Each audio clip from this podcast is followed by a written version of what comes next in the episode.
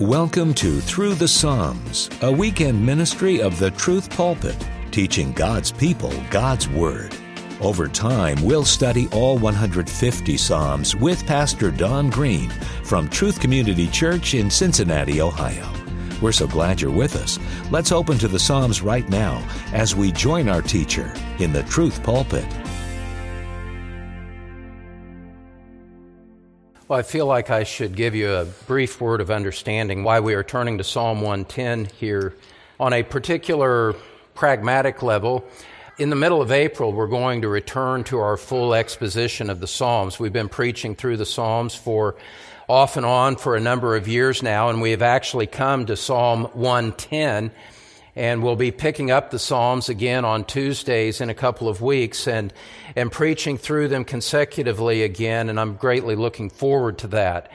And so I wanted to kind of give a Sunday prominence to this Psalm uh, on a human level to encourage you to be with us on Tuesdays as we go through that great portion of God's Word and to let you have a little bit of a sample of what, uh, what is present for us in the Psalms. Beyond that, here in Psalm 110, we have a uniquely focused psalm that is entirely about the Lord Jesus Christ, as, as we will see. And it seemed to me to be a fitting text to be able to introduce this, this week where we will remember his crucifixion and, and resurrection and to see from God's own word the glory of this one that was crucified on behalf of sinners like you and me. And so there are multiple reasons that I'm turning to this text here today. It's the first time in my ministry that I've preached on it, and I've been waiting for a long time to get to it, and it's, it's a blessing to be able to open God's Word week by week with people like you that want to hear it. And which I presume to be the vast majority of you, and to be able to open it to the rest of you who, who maybe do not know Christ yet, and you're conscious of that, and you're, you're, you're, you're straining to understand who is this one of, of whom I hear, this text will help you. And for those of you that I fear are settling into indifference, perhaps, toward the things of Scripture, settling into a life pattern of neglect of God's Word, of neglect of prayer, of neglect of the eternal destiny of your soul. This is a text that is uniquely designed to, to wake you up to the one whom you are neglecting and sinning against with your spiritual indifference. Because Jesus Christ is great. He is a king. He is the King of kings who is now at the right hand of God in heaven. Jesus Christ is great. He is the great high priest, the one alone who can mediate between man and God. Jesus Christ is great. He is the final judge who will bring judgment to earth and judgment to nations and judgment to every man and woman, boy and girl that has ever lived and ever will live. And so as we contemplate the greatness of Christ and as it's brought to us in this text, we just see him ever increasingly lifted before our understanding, lifted before our eyes and and the righteous response is to bow in repentant faith before Him, acknowledging His greatness, forsaking the world, forsaking self, forsaking sin, in order to own this one as your own King and to ask for the help of the Holy Spirit as you come to hear God's word today, for each one of you to silently ask the Holy Spirit to open your mind and open your heart to receive these things from the word of God today. Because Jesus said the ministry of the Holy Spirit, when He comes, He will honor me. He will point people to Christ. And that is what we are seeking to do here today with our feeble lips and with our feeble mind, seeking to feebly point you to one who is of surpassing greatness. And so let's read the text again to set it in our minds. I realize that most of you probably have not looked at this text in the past few days at least. And it will do us all well for it to be very fresh in our minds as we approach it. Psalm 110, a psalm of David. Verse 1 The Lord says to my Lord, Sit at my right hand until I make your enemies a footstool for your feet. The Lord will stretch forth your strong scepter from Zion, saying, Rule in the midst of your enemies. Your people will volunteer freely in the day of your power. In holy array from the womb of the dawn, your youth are to you as the dew. The Lord has sworn and will not change his mind. You are a priest forever according to the order of Melchizedek. The Lord is at your right hand. He will shatter kings in the day of his wrath. He will judge among the nations. He will fill them with corpses. He will shatter the chief men over a broad country. He will drink from the brook by the wayside. Therefore, he will lift up his head. You know, in days gone by, there were these uh, the, there were these cheap bracelets that had the initials WWJD. What would Jesus do? And the idea, the somewhat sanctified thought behind it all, I guess, was to, to have people think beyond their own desires and try to process life through uh, the perspective of Christ. And if you understand it in that way, uh, all well and good. But the problem with, by putting that question in the hands of, of, of untaught people, unsaved people, of a carnal people, is that what Jesus would do simply becomes a euphemism for what do I want to do in this situation? And you just ascribe your desires to Christ and assume that He would do exactly what you would do without processing anything through the, through the prism of the Word of God. And invariably, my friends, when carnal people try to assess what Jesus would do in any particular situation, it's always in a, in a kind of a liberal social gospel, liberal politics sort of way. He'd feed the poor and he'd be kind to everybody and he'd accept everybody no matter who they were. And, you know, he just becomes this, this soft, squishy, uh, teddy bear that just conforms to whatever you want him to be. Now, it's, it's really vital for you and I to understand that that's a very bad, wrong way to think about Christ.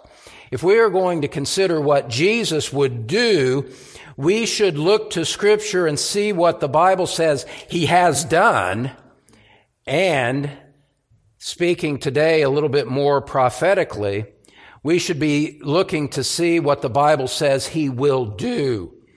And what we find in this text of scripture is, is that Jesus Christ is a conquering warrior. He is a conquering warrior who will judge nations and men will be slayed by his hand when he returns to judge the earth. Now, I'm, I'm pretty sure that no one that was wearing the multicolored bracelet was thinking that Jesus would do that. And so we need to have our perspective informed by the Word of God. Psalm 110 is all about the Lord Jesus Christ. It is the greatest messianic psalm. In other words, a psalm that is pointing to the future of who the Messiah will be and what he will do. Psalm 110 is the most quoted psalm in the New Testament. And we're not even going to begin to give justice to all of those New Testament usages of this text. We just want to see this, see this psalm in its trifold splendor. It gives us three offices of Christ to consider. It gives us three perspectives on who Christ is and the different roles that he fulfills in, in the eternal plan and sovereign purpose of God. And as I said, it elevates him far beyond our understanding, and yet we can see these things truly, even if we only see them in a mirror dimly, as the Apostle Paul said in the New Testament.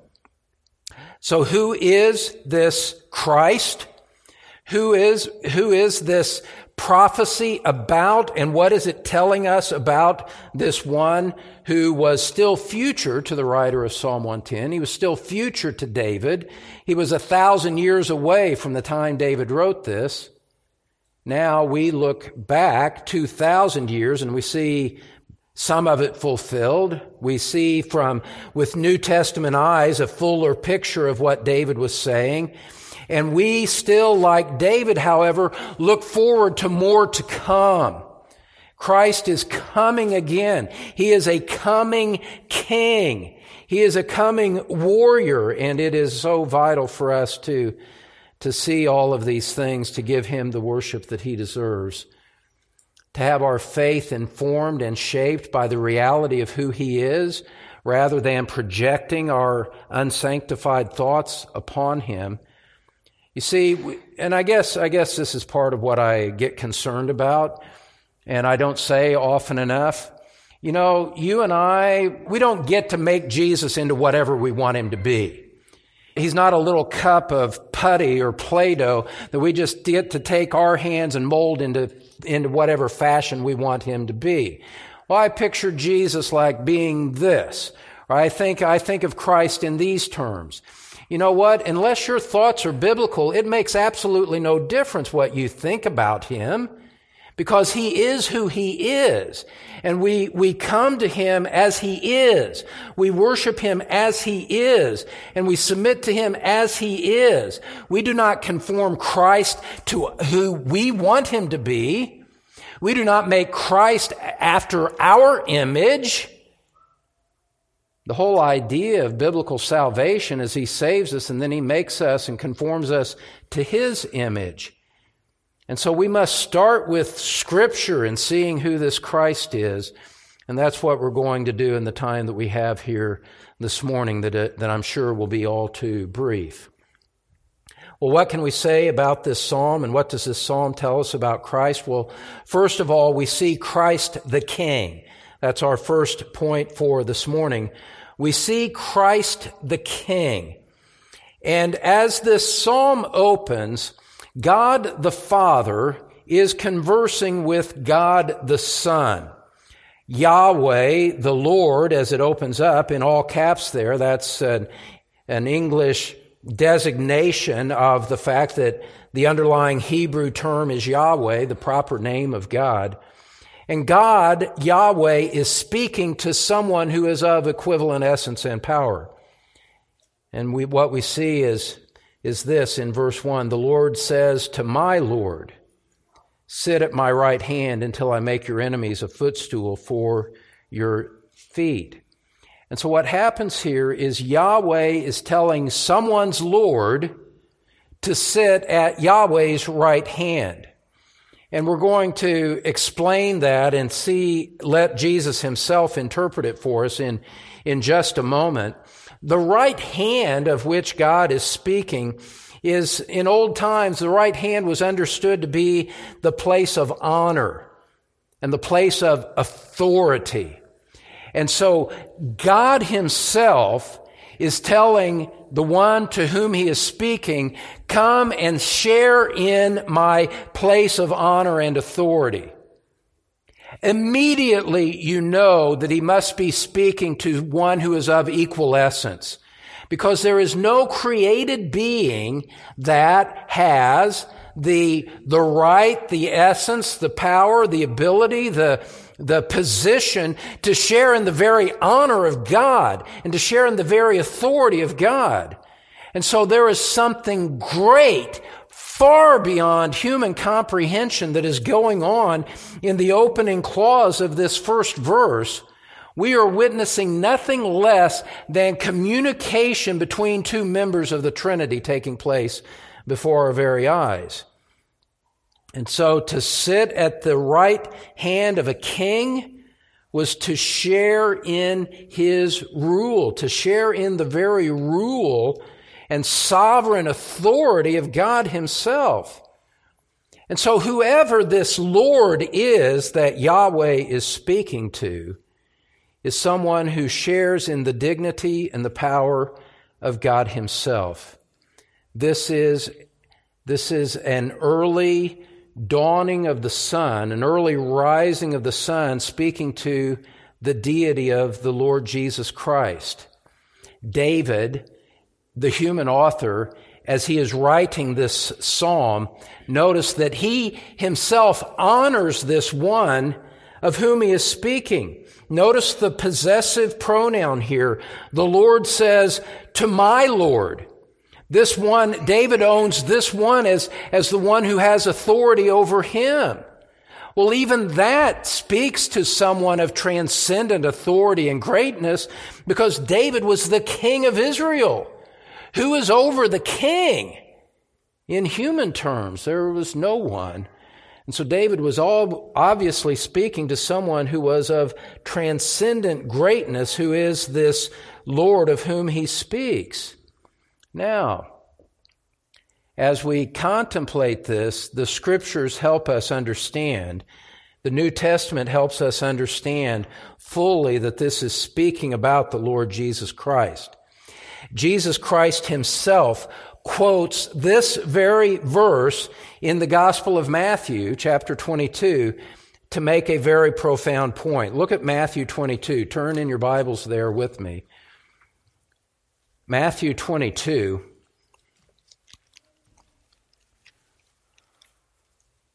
Jesus is interacting with his implacable foes, the Pharisees.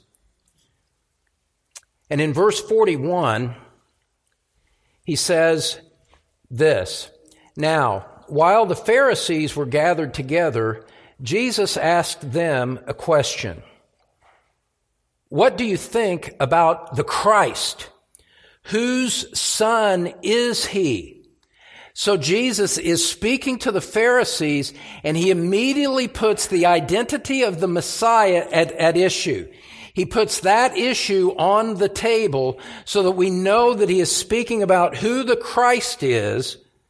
And, and that is the issue that he is about to address with the Pharisees. Who is the Christ? He asked them. And the Pharisees thought that was an easy question. They spoke up quickly. They said to him, He is the son of David. In other words, they knew from, from 2 Samuel 7 that the Messiah was going to descend from the line of David. He was going to be one who was in the kingly line that is traced back to David. And so that's what they that's what they said. And to the extent that they said that, they were correct. The Christ would be a son of David. Jesus is a son of David, as we see in the genealogy recorded for us in Matthew chapter 1. But Christ had something further in mind for them to understand. He tells them that your understanding is inadequate. It is incomplete. You have not fully considered what the scriptures have to say about it all. So he says to them in verse 43, he said to them, Then how does David in the Spirit call him Lord?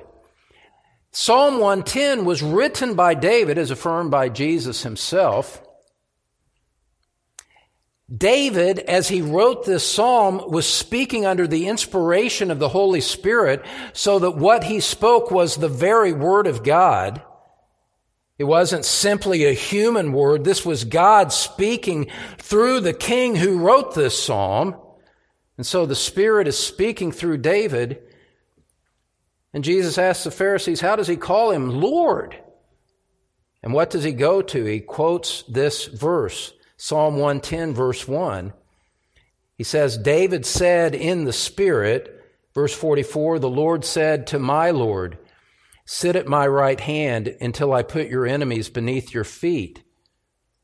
If David then calls him Lord, how is he his son?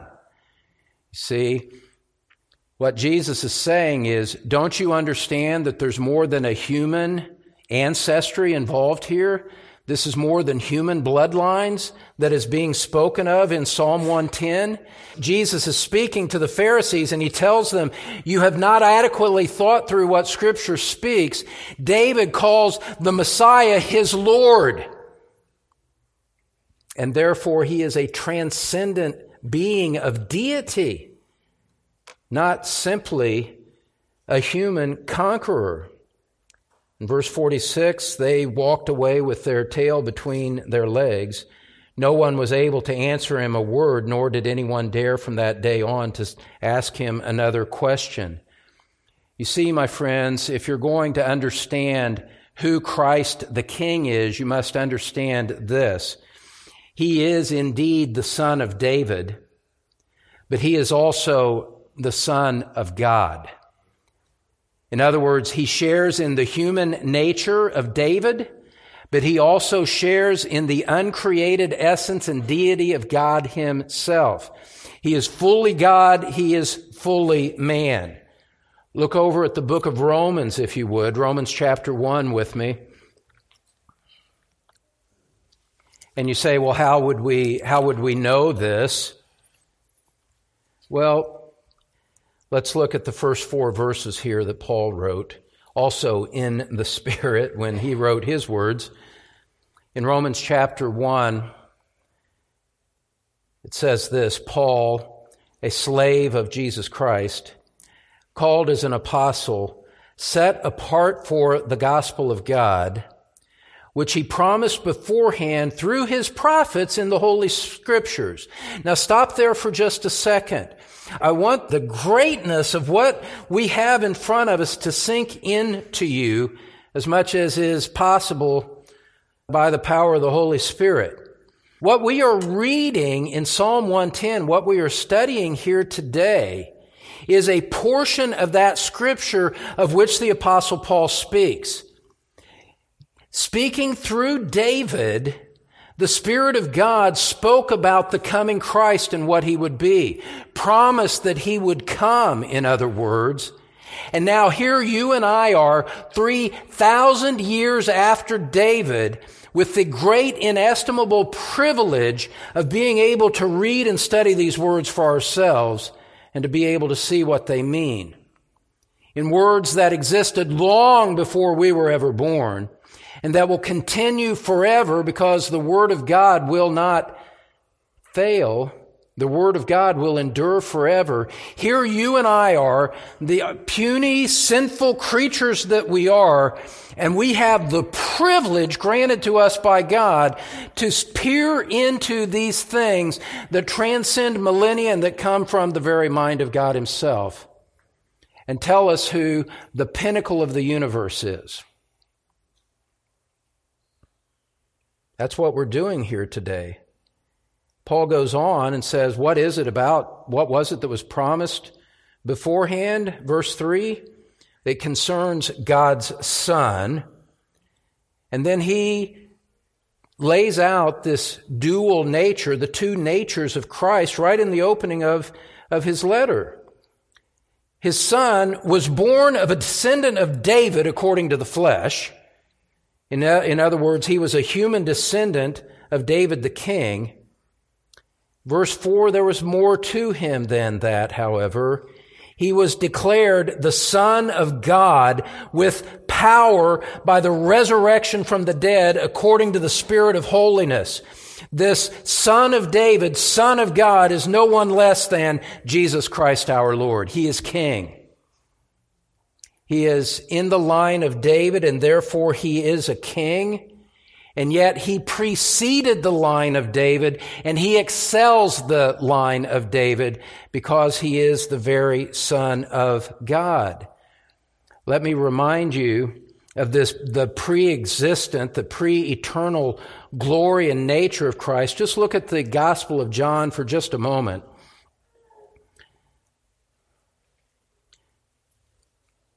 In the Gospel of John, chapter 1, verse 1. It says, In the beginning, I'll give you a moment, I hear those pages turning. In the beginning was the Word, and the Word was with God, and the Word was God.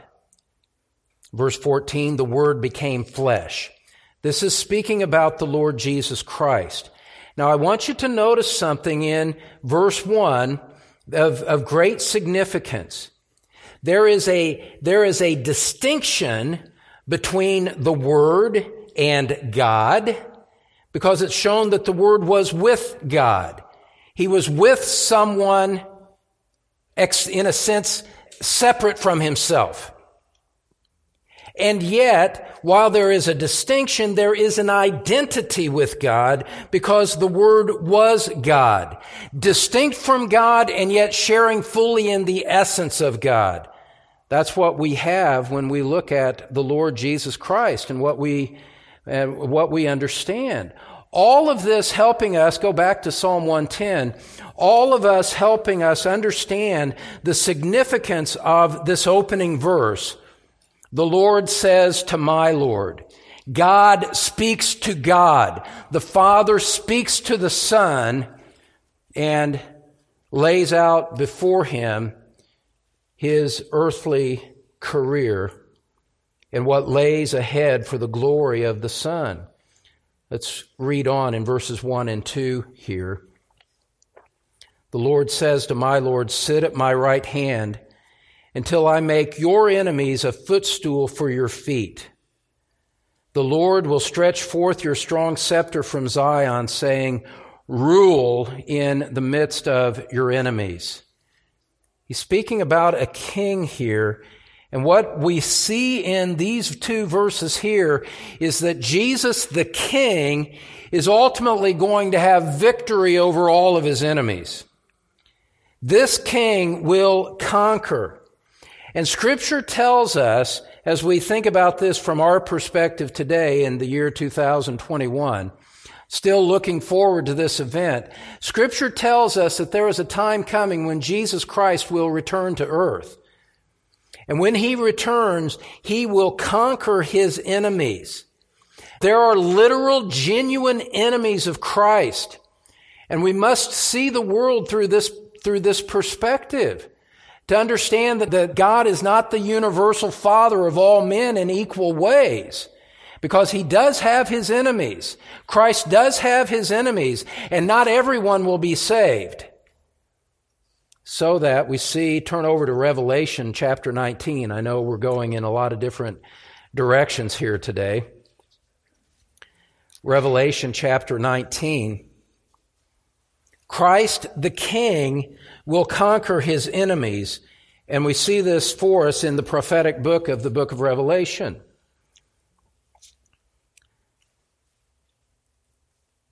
Chapter 19, verse 11. The Apostle John says, I saw heaven opened, and behold, a white horse, and he who sat on it is called faithful and true. And in righteousness he judges and wages war. His eyes are a flame of fire, and on his head are many diadems. And he has a name written on him which no one knows except himself. He is clothed with a robe dipped in blood, and his name is called the Word of God. Exactly what we saw in John 1 1. Verse 14 And the armies which are in heaven, clothed in fine linen, white and clean, were following him on white horses. From his mouth comes a sharp sword, so that with it he may strike down the nations and he will rule them with a rod of iron, and he treads the winepress of the fierce wrath of God the Almighty. And on his robe and on his thigh he has a name written, King of Kings and Lord of Lords. Christ coming to conquer. Christ coming over his enemies. Christ judging and waging war.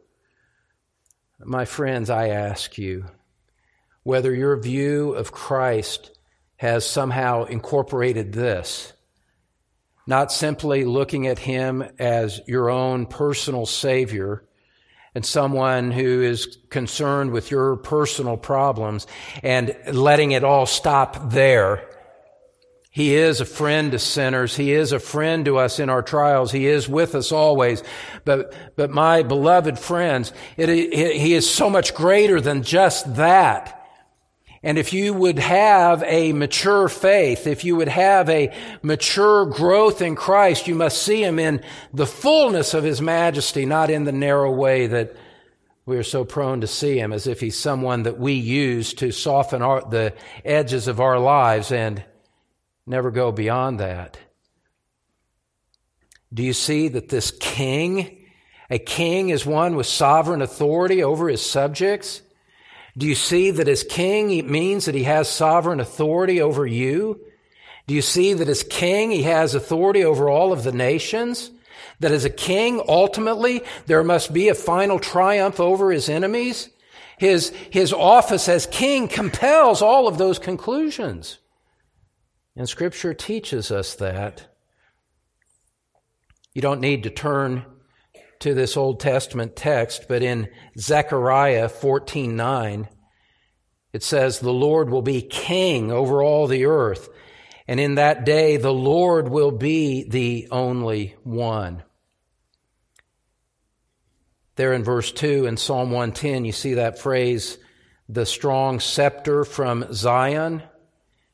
It's speaking to the fact that when Christ returns, he's going to rule over all of the earth from the city of Jerusalem, Zion being a poetic name for, for Jerusalem.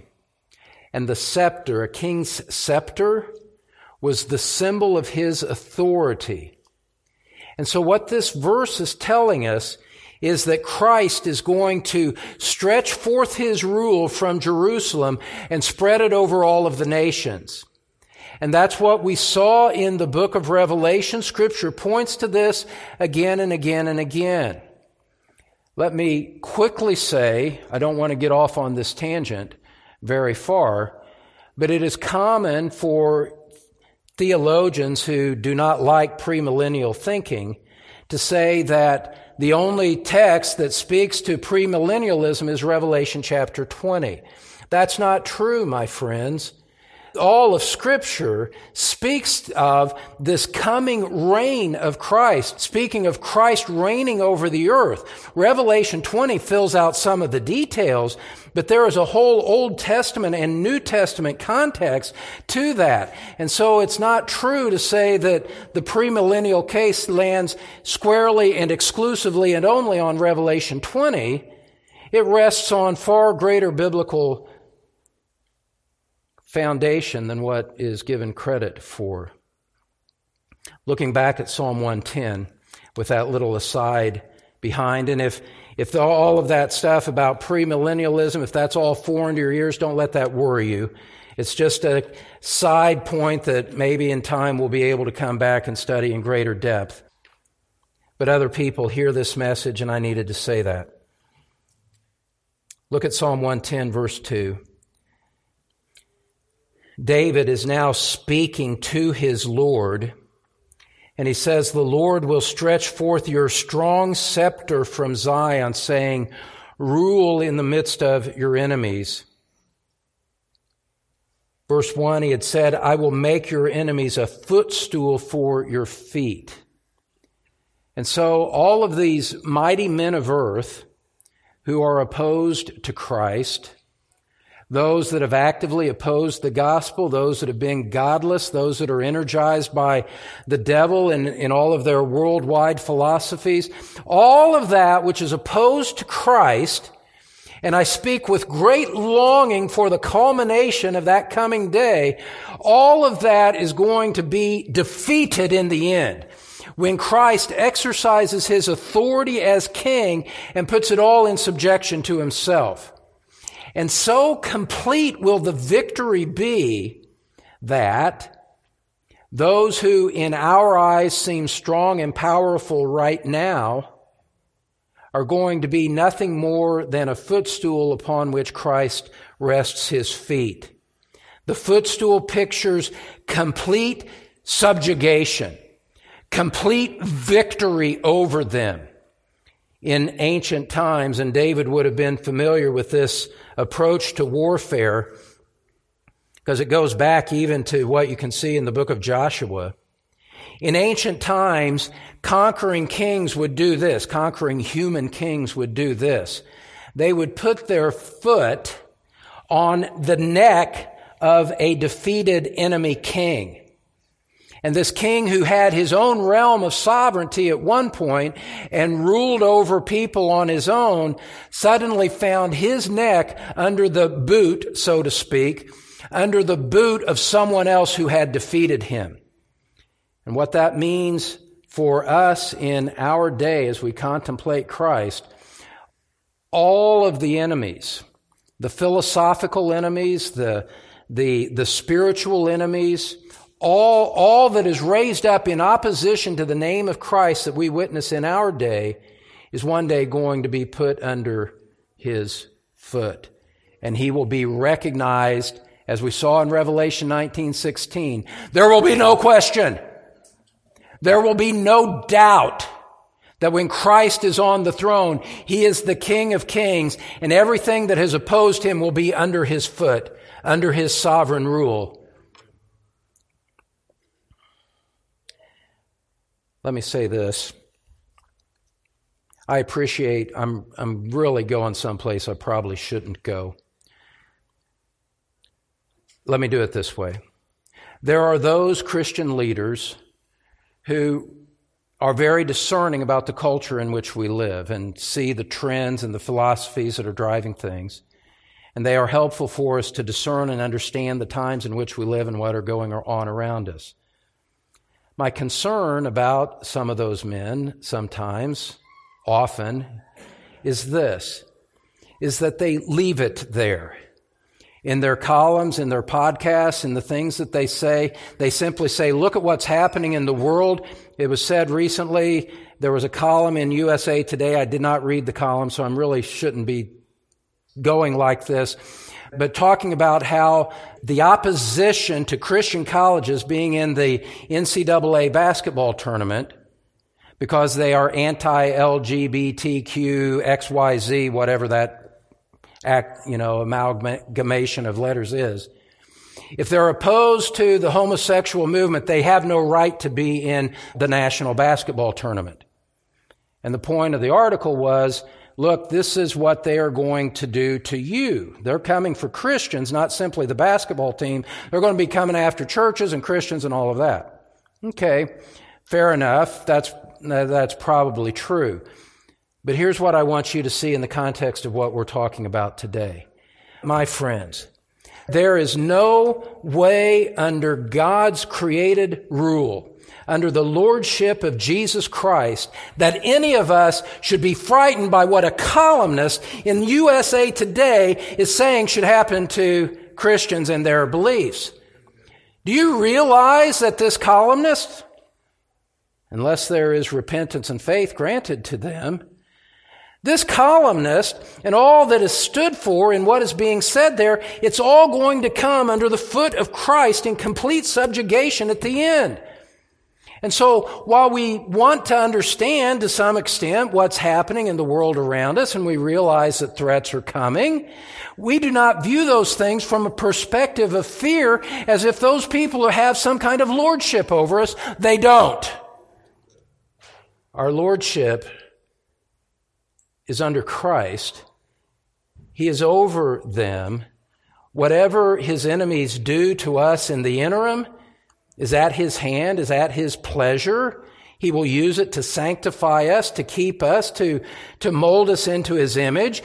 But after that, after that, there is this coming day of victory for Christ the King, and all of his enemies will be subjected to his feet. Philippians 3 talks about that, by the power that he has to subject all things to himself. And so, my friends, I just want you to see something of the implications of the glory of the reign and the kingship of Christ. The fact that he is king has implications for the enemies that we see around us, for the threats that are made against the church. You know, our, our ultimate, our ultimate destination is not in the hands of political leaders at all, because Christ is king and he will have his way he is with his people always, even to the end of the age, and he will not lose one of them in the end. That changes the whole perspective on the way that you view what's happening around you.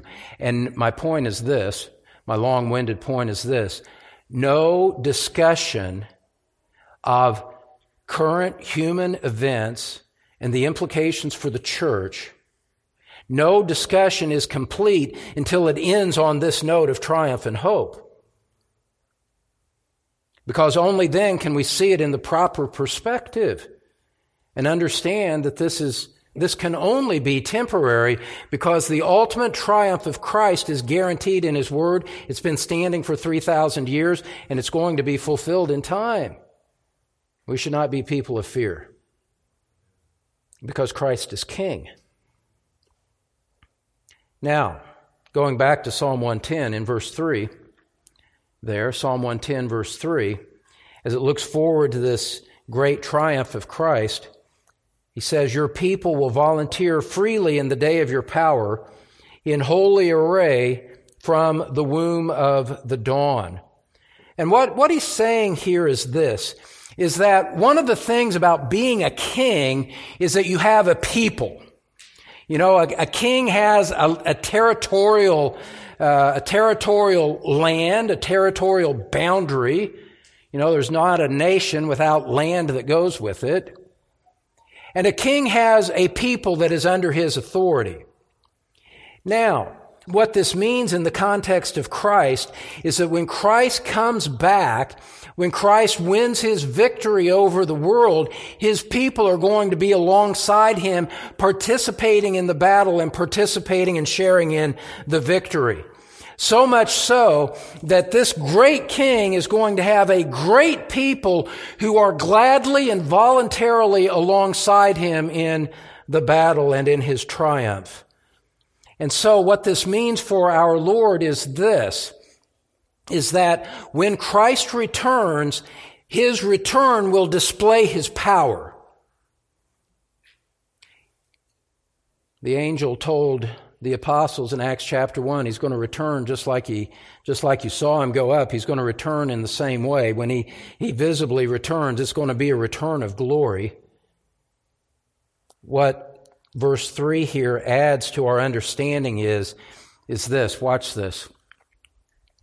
The manifestation of the might of Christ in his return and in his conquest over all of the earth the glory of that is going to be enhanced by the fact that his people will be alongside him. There will be the church of Christ alongside him, giving him glory, recognizing him as king. He's not going to be a solitary conqueror. He is going to be surrounded by untold numbers of people who love his triumph, who join in it, and thereby augment the glory because there is a people with him. He's not acting alone. And so, look at it there in verse 3. It says, In holy array from the womb of the dawn, your youth are to you as the dew, your, your children, those that have been born again. And the dew is suggesting people, just like the dew is fresh on the lawn in the morning when you wake up, and there's a freshness to that dew the people of Christ are going to be fresh for battle, and they are going to be fresh and invigorated by the triumph of their King. The glory will be in his conquest of his enemies, yes, but his glory will be augmented by the fact that there will be a multitude of people who rejoice in his triumph. In, in, other words, put it this way, this, this conquering king is loved by his people. They love him. They rejoice in his triumph. And thereby help to display his worth as the conquest takes place. His victory and his subsequent rule will be glorious. Christ is king. But as we go on in this magnificent psalm, we see that Christ is more than a king. There's a whole nother office about Christ that this psalm speaks to. Point number two is that we see Christ the priest. Christ the priest is point number two. We saw Christ the king. We see now Christ the priest. And as a priest, Christ will bring his people to God. Christ will bring his people to God and reconcile them with him. Verse 4 says this says, The Lord has sworn and will not change his mind. You are a priest forever according to the order of Melchizedek. Again, you see the Lord, Yahweh, God the Father, speaking to Christ the Son. And he promises that Christ will be a priest forever. Now, understand this. Having just said that Christ was a king, this idea that this same one would be a priest would have been shocking to the readers of the day because the, in the Old Testament, with one exception that we'll see in a moment, the office of priest was separated from the office of king. They were two functions that were kept separate in the nation of Israel. What we find here is that Christ has a transcendent glory, a transcendent wonder about him, so that the office of king and priest are joined in one person. This is what is described in the book of Genesis. The book of Genesis pointed to one who was outside the Mosaic economy. Look at Genesis chapter 14. Genesis chapter 14, where we see this brief reference to the one known as Melchizedek. Genesis 14, in verse 18, Mel- this one named Melchizedek is greeting Abraham. In verse 18, it says, Melchizedek, king of Salem, brought out bread and wine. Now, he was a priest of God Most High. He was a king and he was a priest at the same time. And Melchizedek blessed him and said, Blessed be Abram of God Most High, possessor of heaven and earth, and blessed be God Most High, who has delivered your enemies into your hand. In the New Testament, realizing we're covering a lot of ground quickly here, in the New Testament, we'll limit it to Hebrews chapter 5. In Hebrews chapter 5, verse 6, speaking of the Lord Jesus Christ, the writer of Hebrews quotes this verse 4 from Psalm 110 Let's go back to verse 5. Christ did not glorify himself so as to become a high priest, but he who said to him, You are my son, today I have begotten you. Just as he says also in another passage, You are a priest forever according to the order of Melchizedek. There was this one time person deep, buried deep in the patriarchal era who was both a king and a priest. Didn't happen in the nation of Israel when it was established later. What scripture teaches us is that Christ is a king and he is a priest after that pattern, that pattern of Melchizedek. And as a priest, well, let me remind you what a priest does. The whole purpose of a priest is to mediate between God and man. Stated most simply, Man cannot approach God because of his sin. Man cannot approach God because he's a creature going after an uncreated one. We need someone to mediate for us if we are to know God and to be safe with him. Christ, who is God, is also that priest. And as a priest, Christ offered himself as a sin sacrifice on the cross so that the gulf of sin could be bridged and those who believe in Christ could be brought safely into the presence of God. Beloved, you must be God in order to bring someone to God. If you are not God, you cannot bring someone to God. And thus, the whole system of Roman Catholicism falls before our eyes. In Christ, you have one who is God in human flesh, And because he's God in human flesh, he therefore bridges the gap of essence between God and man.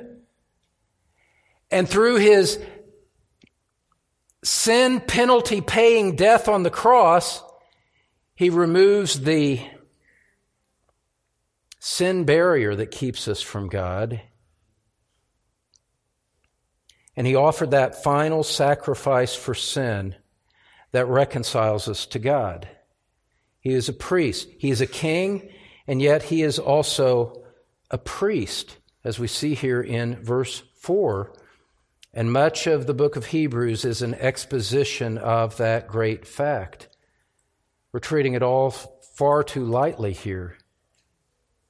But just for the sake of getting through the text in a somewhat timely fashion, we see Christ as king and we see him as priest. Watch this. He conquer, as king, he conquers his enemies. As priest, he conquers sin. As a king, he rules over his enemies. As a priest, he reconciles his people to God. He reconciles his friends to God. Is it starting to dawn on you the surpassing majesty of Jesus Christ? This one who is so greatly sovereign that every worldly power will be under him? And as priest, this one who is so great in his love, his mercy, and his, his power over sin to be able to remove all of that from us and to reconcile us to a holy God? king and priest in one person. This is what Psalm 110 is pointing us to. It's from that glorious position of who Christ is that we see the third and final aspect of Psalm 110. The prophetic picture of Christ rounded out king, priest, and thirdly, Christ the judge. Christ the judge.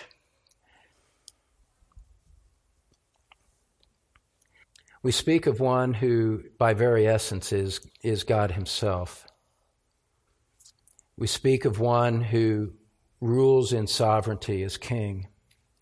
We speak of one who is a merciful, great and merciful high priest who reconciles his people to God. And we're in an ocean, we're in an ocean of greatness as we consider Christ and who he is. We're in an ocean of greatness as we consider his different offices. We, we, are, we are dwarfed by the surpassing glory of who he is as we contemplate these things.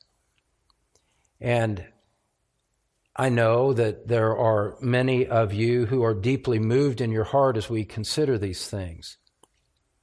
And, and from that deep movement of our hearts, we offer our worship and our praise to Him. What I want you to see as we're in the pivot point between point number two and point number three is that this is the way that worship is supposed to work. True worship of Christ is in response to the truth of who He is. It is not artificially generated by external things such as platform pyrotechnics that thrill people in the flesh and thrill people in a visual way, but leave their hearts actually unmoved by truth. True worship is in response to truth. Jesus said in John chapter 4 verse 24, God is spirit, and those who worship him must worship in spirit and in truth. It's in truth and the, the visual aspect, which is what our culture lusts after, the visual aspect is actually contrary to the nature of true worship. It undermines it by taking your focus away to that which is external and away from the truth that is moving our hearts as it does now. We see the greatness of the king. We see the greatness of the priest. And from that, our hearts are humbled. Our hearts are, are lifted up in adoration and worship. And it's in response to truth, not in response to anything that's happened on this platform. And I want you to see that difference. It's critical. It's critical. You can have the pyrotechnics and not have true worship. You can't have worship without the truth, without Christ being at the focal point of it all. Because Christ is the one and only way, the one and only life, the one and only truth. No one comes to the Father except through Him. And so we cannot bypass who Christ is and still think that we're worshiping God. And we have to go through the true Christ, not one of our own invention, and the true Christ is this one who is, who is king, who is priest, and who we see here in the remainder of Psalm 110 is, is judge. And so from that glorious position of Christ, a glorious victory will necessarily follow. Let's look at verses 5 through 7 rather quickly here. Verse 5, the Lord is at your right hand. He will shatter kings in the day of his wrath. He will judge among the nations. He will fill them with corpses. He will shatter the chief men over a broad country. He will drink from the brook by the wayside. Therefore, he will lift up his head. David is still addressing Christ here in verse 5. Look at it there. He's speaking to his Lord he says, the Lord is at your right hand. And so he's speaking to someone. He's not speaking about himself. He's speaking to his Lord, telling him what the Father is going to do for him. And what he says is this, is that God is going to help you in the battle. Christ will defeat kings and judge nations by his power. You can read about that in Matthew 25. He'll Speaking of the nations, he'll separate the sheep from the goats, the goats, and he speaks to them. Some are told, enter into my kingdom. Some are sent away. Not just on an individual basis, somehow on a national, in a national way. Can you imagine? Can you imagine the greatness of this? Christ will summon all people, all nations before his throne, and they will come. They will have no alternative but to come and to appear before him. And scripture tells us that he will judge them when they do. We saw from Revelation 19 how he shatters kings in the day of his wrath. He's judging nations. He'll fill them with corpses. There will be, there will be fatalities involved in the establishment of the kingdom of Christ. It's what it says. What's a corpse? But what's a corpse in battle except one who has been defeated by his foe? And yet in verse 7, we see this, we see this ultimate triumph pictured Christ will drink from the brook by the wayside. Therefore, he will lift up his head. What is this saying to us? Well, just very briefly. A drink from a cool brook is, is picturing renewal, renewed vigor. After the battle is done, there will be a time of refreshment. Christ is calm as he lifts up his head. The battle is over. The battle is done. His enemies are defeated. And every knee bows, every tongue confesses Jesus Christ is Lord, and there is no contrary voice to be heard anywhere in the created universe. How could there be? The conquest was complete. And so he lifts up his head in victory, and he will be exalted when his judgment is complete. Christ the King, Christ the reconciling priest who offered himself as the sacrifice that the priest brings to God. Christ the judge having conquered all of his enemies. Friends, brothers and sisters in Christ, we cannot measure the greatness of his glory. He is a king who is both son of man and son of God. He is a priest who made the final sacrifice for sin. He is a judge who will return and conquer the world. Now, so happens in the providence of God, we are preaching this message on the Sunday before we remember his crucifixion, when he made that sacrifice for sin. Is it not astonishing that this same one who was crucified in apparent weakness is this exalted one who is king, priest, and judge? Is, doesn't that astonish you? What king, what judge submits himself to that? What king, what judge, what priest humbles himself like that? Christian friend, Christian friend, this gives us something of a measure of the, of the, of the greatness of what the cross represents to us. That great exalted one humbled himself even to obedience of death, even death on a cross for you and me.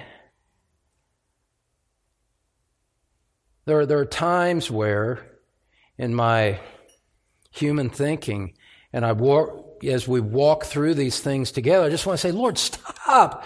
Stop!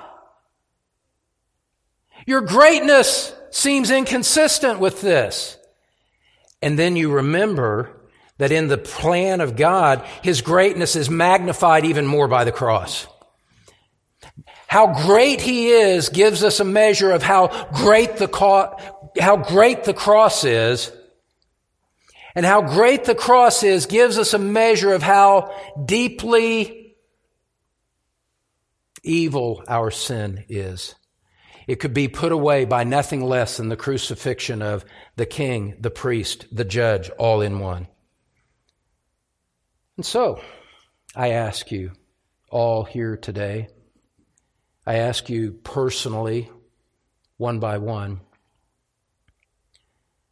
will you be, in the end, will you be found among those who are serving Christ gladly in his conquest? Or will you be on the receiving end of his wrath?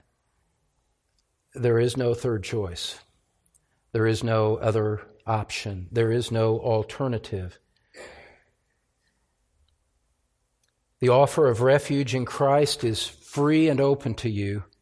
And this king, this priest, this judge, the Son of God, the Son of Man, stands before you, as it were, in his word and calls you to come. In mercy, he calls you to come to him for salvation and to be on the merciful side of destiny. My friend, if you refuse that call, you'll be on the other side of destiny, on the receiving end of his wrath. Why would you do that? when Christ calls you and welcomes you to come in repentant faith to Him without cost. Now, immediately, free and full forgiveness, free and full salvation. All the riches of Christ offered to you right now before the throne of grace. If you walk out of this room, it won't be because Christ didn't call you and that Christ didn't want you. It's because you wouldn't have him. Let's pray together. Our Lord, our King, our priest, the coming judge. We bless your magnificent name.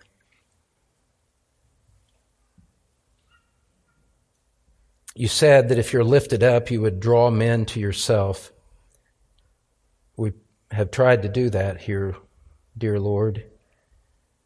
Tried to use your word to lift you up.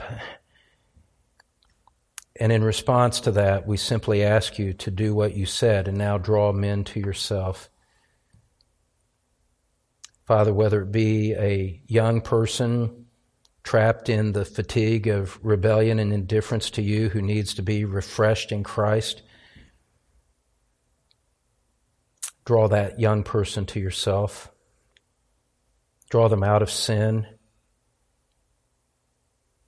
Fill them with your spirit. Give them new life.